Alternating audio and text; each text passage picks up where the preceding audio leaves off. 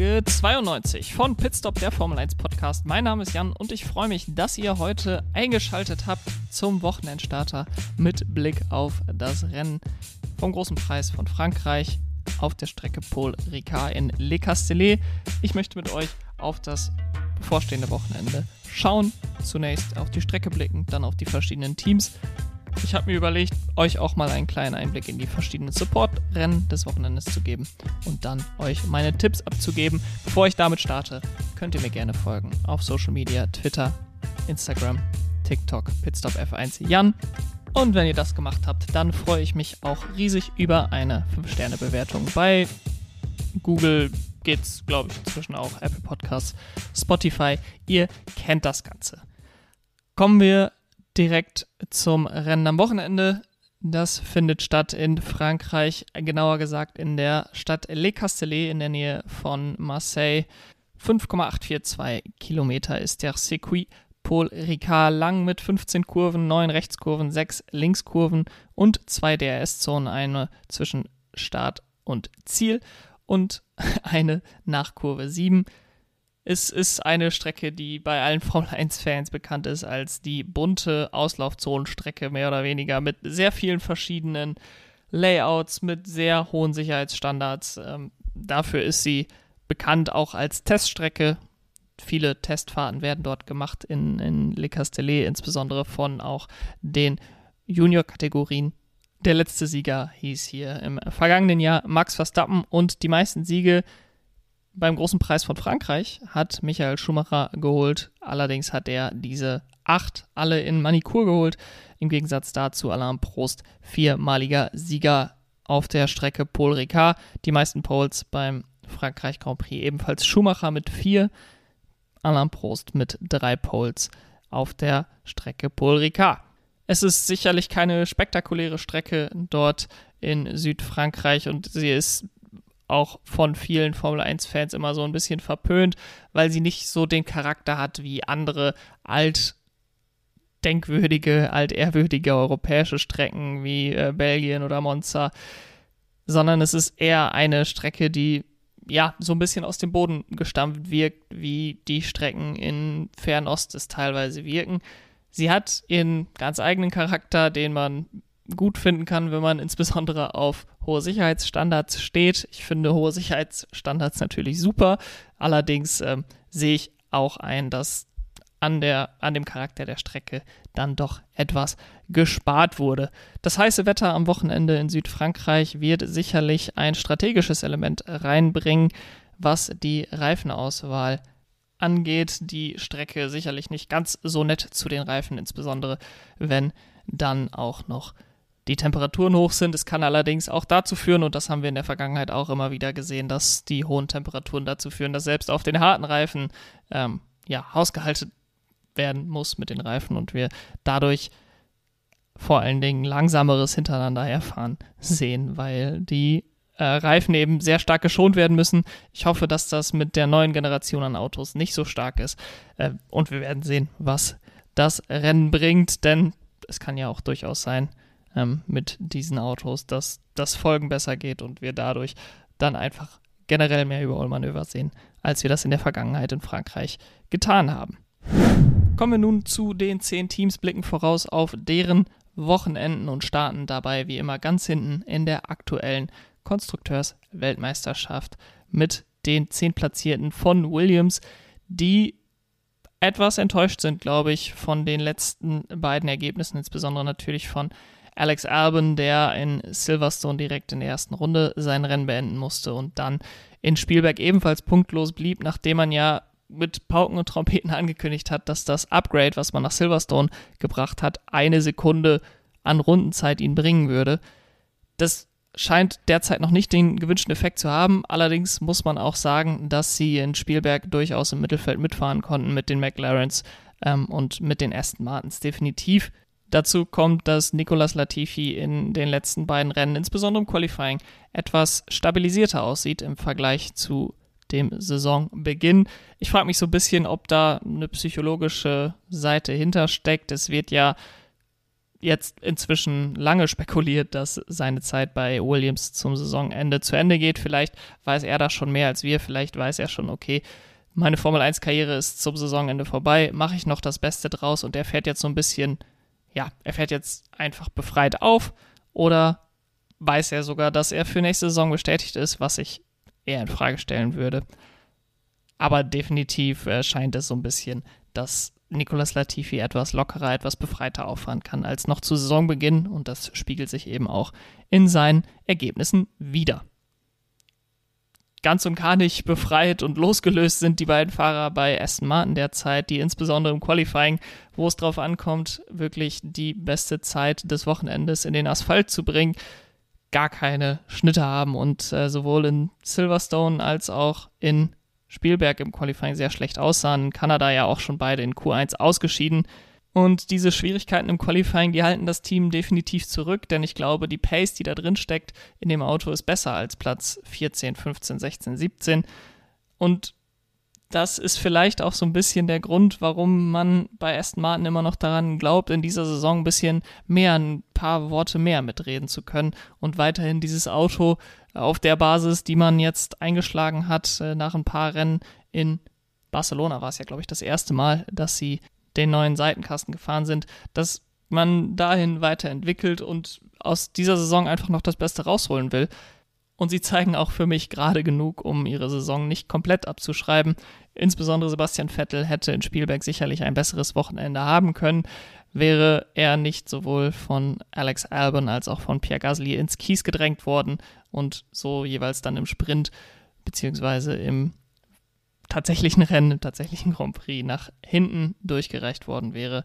Die Zukunft von Sebastian Vettel ist weiterhin fraglich. Er hat ja einen Vertrag, der zum Ende der Saison ausläuft und so richtig überzeugend sieht es nicht derzeit danach aus, dass er auf jeden Fall weitermachen würde. Er hat auch noch keinerlei Anstalten gemacht, dass er seine Karriere beenden möchte, aber es scheint auch die Möglichkeit zu sein, dass er seine Karriere woanders fortsetzen wird ähm, und nicht bei Aston Martin. Mike Krack hat in, den letzten Wochen die Konversation so ein bisschen in die Öffentlichkeit gebracht, hat gesagt, er möchte sehr gerne mit Sebastian Vettel weitermachen, er möchte als Team auch sehr gerne mit Sebastian Vettel weitermachen, sodass Sebastian Vettel quasi den Lohn seiner Arbeit, die er jetzt reinsteckt bei Aston Martin, dann auch wirklich ernten kann. Das lässt sich natürlich leicht sagen für ihn als Teamchef, immer zu sagen, ja, diese Saison ist eine schwierige Saison, nächste Saison starten wir dann richtig durch. Das haben schon viele gesagt, ähm, nicht zuletzt Renault, bei denen es ja immer noch so ein bisschen stottert und stolpert. Äh, und die definitiv noch nicht unter den Top-Teams angekommen sind. Und Aston Martin schlägt da derzeit so ein bisschen gleichen Weg ein und sagt dann immer, ja, nächstes Jahr, nächstes Jahr, nächstes Jahr. Ähm, ich bin da ehrlicherweise pessimistisch, dass das im nächsten Jahr sehr weit nach vorne geht für Aston Martin. Ähm, aber so oder so würde ich mich natürlich freuen, wenn Sebastian Vettel der Formel 1 erhalten bleibt. Ebenfalls enttäuscht von ihrem Saisonverlauf wird das Team von Alpha Tauri sein, die jetzt bereits seit drei Rennen punktlos geblieben sind. Nachdem Pierre Gasly in Baku ja Platz 5 geholt hat, hat man sowohl in Kanada als auch in Silverstone als auch dann am letzten Wochenende in Spielberg null Punkte geholt.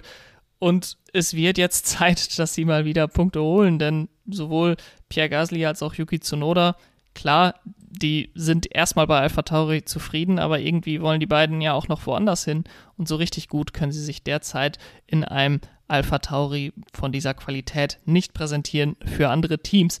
Sie sind derzeit sehr optimistisch. Sie haben vor dem Wochenende jetzt gesagt, wir bekommen ein großes Aerodynamik-Upgrade äh, in Frankreich. Wir hoffen dadurch uns deutliche Fortschritte, was die Leistung angeht. Das erhofft sich natürlich jedes Team. Ähm, die Fahrer klingen sehr optimistisch. Ist natürlich schon mal ein gutes Zeichen, dass die Fahrer nicht sagen, ja, die Aero-Upgrades werden uns nicht viel bringen. Ich erwarte aber jetzt erstmal ab, wie sehr das wirklich Alpha Tauri nach vorne bringen wird, insbesondere am ersten Wochenende, an dem man diese Aero-Upgrades fährt. Das haben wir jetzt, glaube ich, in den vergangenen Wochen häufiger gesehen, dass Teams große Upgrades gebracht haben, aber es dann so 1, 2, 3 Rennen brauchte, um das Ganze einzupendeln, um wirklich die Vorteile dieser Upgrades sehen zu können. Für die nächste Saison scheint bei Alpha Tauri alles klar zu sein. Die Abgangsgedanken von Pierre Gasly sind, glaube ich, für die nächste Saison erstmal abgewandt. Und Yuki Tsunoda, der zwar für die nächste Saison noch nicht verlängert hat, scheint äh, dennoch sehr sicher zu sein mit seinem Platz bei Alpha Tauri im nächsten Jahr, insbesondere weil auch aus der Formel 2 keiner der Red Bull Junior die Gelegenheit wirklich am Schopf packt, um sich den Platz zu krallen. Kommen wir zu dem Mittelfeldteam der Stunde und das ist natürlich das amerikanische Team von Haas, die nach einem schwierigen Juni sowohl in Silverstone als auch in Spielberg doppelt gepunktet haben. Sie haben jetzt eigentlich das Upgrade geplant gehabt für Frankreich. Das wurde jetzt auf Ungarn verschoben und Günther Steiner überraschte damit auch am letzten Rennwochenende. Es soll wohl das einzige bleiben für diese gesamte Saison. Sie merken allerdings, dass sie das Auto in der jetzigen Form immer noch weiter verbessern können. Äh, das hatte ich ja letzte Woche auch schon angesprochen. Es scheint so, als würden sie wirklich da Woche für Woche Fortschritte mit den Setups machen und so in dieser Saison auf jeden Fall der Konkurrenz immer etwas voraus sein, immer den kleinen Schritt voraus sein. In einem sehr knappen Mittelfeld ist das dann natürlich Gold wert.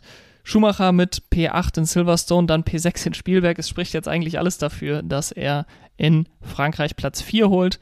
Es ist eine Strecke, die ihm letztes Jahr gut gelegen hat. Das einzige Mal, dass er Q2 erreichen konnte. Das einzige Mal, dass Haas überhaupt Q2 erreichen konnte. Das war hier in der letzten Saison etwas ähm, ja, mit einem Sternchen versehen, denn Schumacher crashte dann sein Auto in Q1, kam dann rein in Q2, fuhr dort allerdings keine Runde und startete von Platz 15.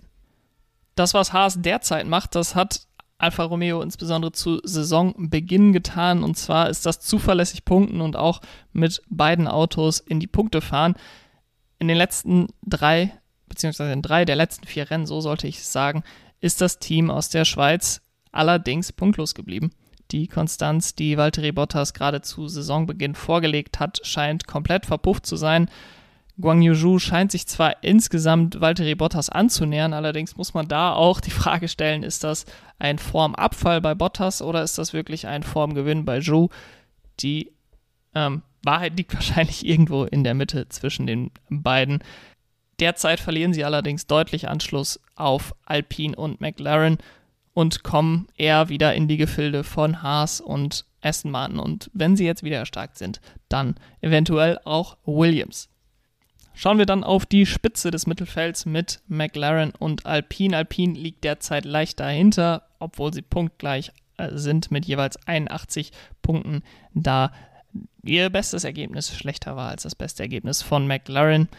Alonso scheint derzeit einfach sich kein Glück erkaufen zu können. Alpine hat die Pace, Alpine ist von der Pace wahrscheinlich mindestens das viertschnellste Auto, aber dann steht Alonso da vor dem Sprint mit seinen Reifenwärmern noch drauf, hat dann die Motorenprobleme, kann am Sprint überhaupt nicht teilnehmen, startet dann aus der Boxengasse zum großen Preis von Österreich, wird am Ende sogar noch Zehnter, macht das ähm, doppelte Punktefinish für Alpine. Klar und das zeigt gemeinsam mit dem fünften Platz von Esteban Ocon am vergangenen Rennwochenende wirklich was in dem Alpin drinsteckt. Also ich glaube, wenn Fernando Alonso irgendwo aus dem Mittelfeld oder aus den Top 10 gestartet wäre, dann wäre sicherlich Platz 5, Platz 6 für Alpin drin gewesen am vergangenen Wochenende. Natürlich nach dem Ausfall von Carlos Sainz und somit ist es irgendwie immer noch eine enttäuschende Saison für Alpine, auch wenn sie sich natürlich immer besser entwickelt, sie immer mehr Punkte holen und jetzt wirklich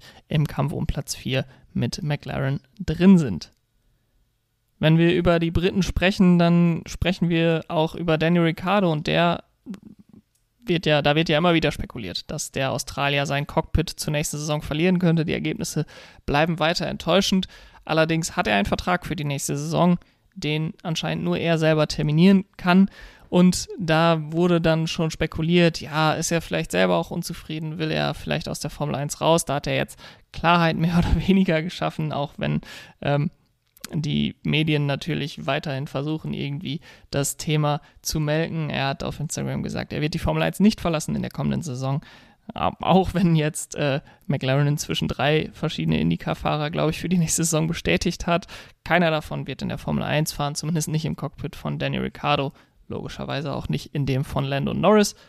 Und somit sind die Testfahrten von einem Jean Daruvala oder einem Colton Hurter in dem letztjährigen McLaren zwar interessant und sicherlich eine Nachricht wert, deuten allerdings aus meiner Sicht nicht eindeutig äh, darauf hin, dass einer der beiden im nächsten Jahr Daniel Ricciardo ersetzen wird. Ich habe es in der letzten Folge oder in der vorletzten Folge auch schon gesagt und äh, dieser Eindruck hat sich eigentlich in den letzten Tagen und Wochen nur bestätigt, dass der Fahrermarkt in dieser Saison recht langweilig werden könnte, wenn jetzt nicht noch was total Überraschendes passiert, da ich glaube, dass Daniel Ricciardo im nächsten Jahr auch bei McLaren fahren wird. Derzeit ist bei McLaren auf der Strecke auch nicht alles Heiterkeit. Ähm, von der Pace sind sie sicherlich hinter Alpine, vielleicht sogar hinter Haas, wobei das, glaube ich, auch von der Strecke abhängig ist, von dem Setup am jeweiligen Tag abhängig ist, wie gut das funktioniert. Ich glaube, in dem Auto von McLaren steckt definitiv mehr als in dem Auto von Haas. Auf der anderen Seite ähm, glaube ich allerdings, dass McLaren derzeit hinter Alpine steckt, was die Leistung angeht. Kommen wir zu dem Team von Mercedes und einem Fahrer, der das Team in den letzten Jahren geprägt hat und an diesem Wochenende sein großes Jubiläum feiern wird. Lewis Hamilton wird nämlich, wenn alles nach Plan läuft, seinen 300. großen Preis starten am Sonntag. Äh, ist der sechste Fahrer, der diese Marke jetzt erreicht. Rubens Barrichello, Kimi Räikkönen, Jensen Button, Fernando Alonso und natürlich Michael Schumacher haben diese Marke vor ihm erreicht. Und es sieht derzeit nicht danach aus, dass Lewis Hamilton seine Karriere in ein oder zwei Jahren beenden wird, glaube ich zumindest. Von daher bin ich sehr gespannt, ob er alle Rekorde, was die Anzahl der Rennen äh, brechen kann, also auch den Allzeitrekord von Kimi Räikkönen, wobei man sagen muss, dass das natürlich von Jahr zu Jahr einfacher wird. Ihr habt auch gerade bei den sechs genannten Fahrern keine Fahrer von ewig her gehört, weil wir eben jetzt mehr Rennen haben als in der Vergangenheit. Und wenn alles vorbei ist mit der Formel 1 in ein paar Jahrzehnten, dann wird Max Verstappen wahrscheinlich diese Statistiken alle anführen, wenn er möchte, wenn er fährt, bis er 40 ist. Denn er hat mit 17 angefangen und wird diese Rekorde alle brechen. Ähm, er wird bei 300 Rennen ankommen. Da wird er gerade mal 30 werden. Von daher, äh, diese Rekorde sind sicherlich, gerade die, die Langlebigkeitsrekorde sind sicherlich keine für die Ewigkeit. Dennoch ein bemerkenswerter Meilenstein 300 Rennen für Lewis Hamilton. Sportlich zeigt der Pfeil bei Mercedes natürlich auch weiter nach oben, nachdem der Saisonstart ja sehr schwierig war. Jetzt kommen mit Paul Ricard und dem Hungaroring noch zwei sehr, sehr unterschiedliche Strecken vor der Sommerpause, wo Mercedes sicherlich eine gute Chance hat, das derzeitige Auto zu evaluieren, zu schauen, okay, wo stehen wir wirklich im Vergleich zu Red Bull und Ferrari auf zwei sehr unterschiedlichen Strecken, dann auch nochmal den Vergleich zu Spielberg. Und dann wird man sehen, wie Mercedes aus der Sommerpause kommt mit Spa, mit Monza, mit Sandford.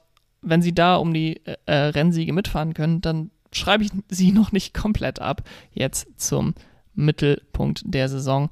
Ähm, ich bin da sehr gespannt, wie Mercedes den Rest der Saison angehen wird und ich hoffe, dass sie die dritte Kraft in diesem Titelkampf werden können. Vor dem Start dieses Wochenendes die andere große Geschichte, die bei Mercedes rauskommt, ist, dass Nick de Vries für Lewis Hamilton das erste freie Training bestreiten wird. Der Niederländer hat ja bereits einen Einsatz bei Williams dieses Jahr gehabt als Trainingsfahrer bei Mercedes ist er äh, Test- und Entwicklungsfahrer, dementsprechend macht es durchaus Sinn, ihn dort ins Auto zu setzen. Ist ja auch deren Formel E-Pilot, der amtierende Formel E-Weltmeister sogar. Es ist der erste von zwei verpflichtenden Jungfahrertests diese Saison bei Mercedes. In keinster Weise glaube ich, dass das irgendwie darauf hinweist, dass Nick de Vries äh, bei Mercedes für das Cockpit in Frage kommt, dieses nächstes, übernächstes Jahr. Ähm, aber sicherlich eine gute Möglichkeit auch für De Vries noch mehr Formel 1 Erfahrung zu sammeln, sollte er wirklich für ein Cockpit bei Williams im nächsten Jahr in Frage kommen. Und nun schauen wir auf den großen Kampf an der Spitze und zunächst auf die Zweitplatzierten in der Konstrukteurswertung von Ferrari, die die letzten beiden Rennen gewonnen haben, sowohl Silverstone mit dem Sieg von Carlos Sainz als auch Spielberg mit dem Sieg von Charles Leclerc ging an die Tifosi. Und man muss eigentlich davon ausgehen, dass nach zwei Ferrari-Siegen in Folge und jetzt alles danach aussieht, dass sie wieder um die Weltmeisterschaft mitkämpfen könnten, wahrscheinlich keiner der beiden Autos, keins der beiden Autos am Sonntag die Ziellinie überqueren wird für Ferrari. So läuft es eigentlich derzeit bei den Italienern von Wochenende zu Wochenende. Es ist wirklich eine Saison, die geprägt ist von Ausfällen, von strategischen Fehlern.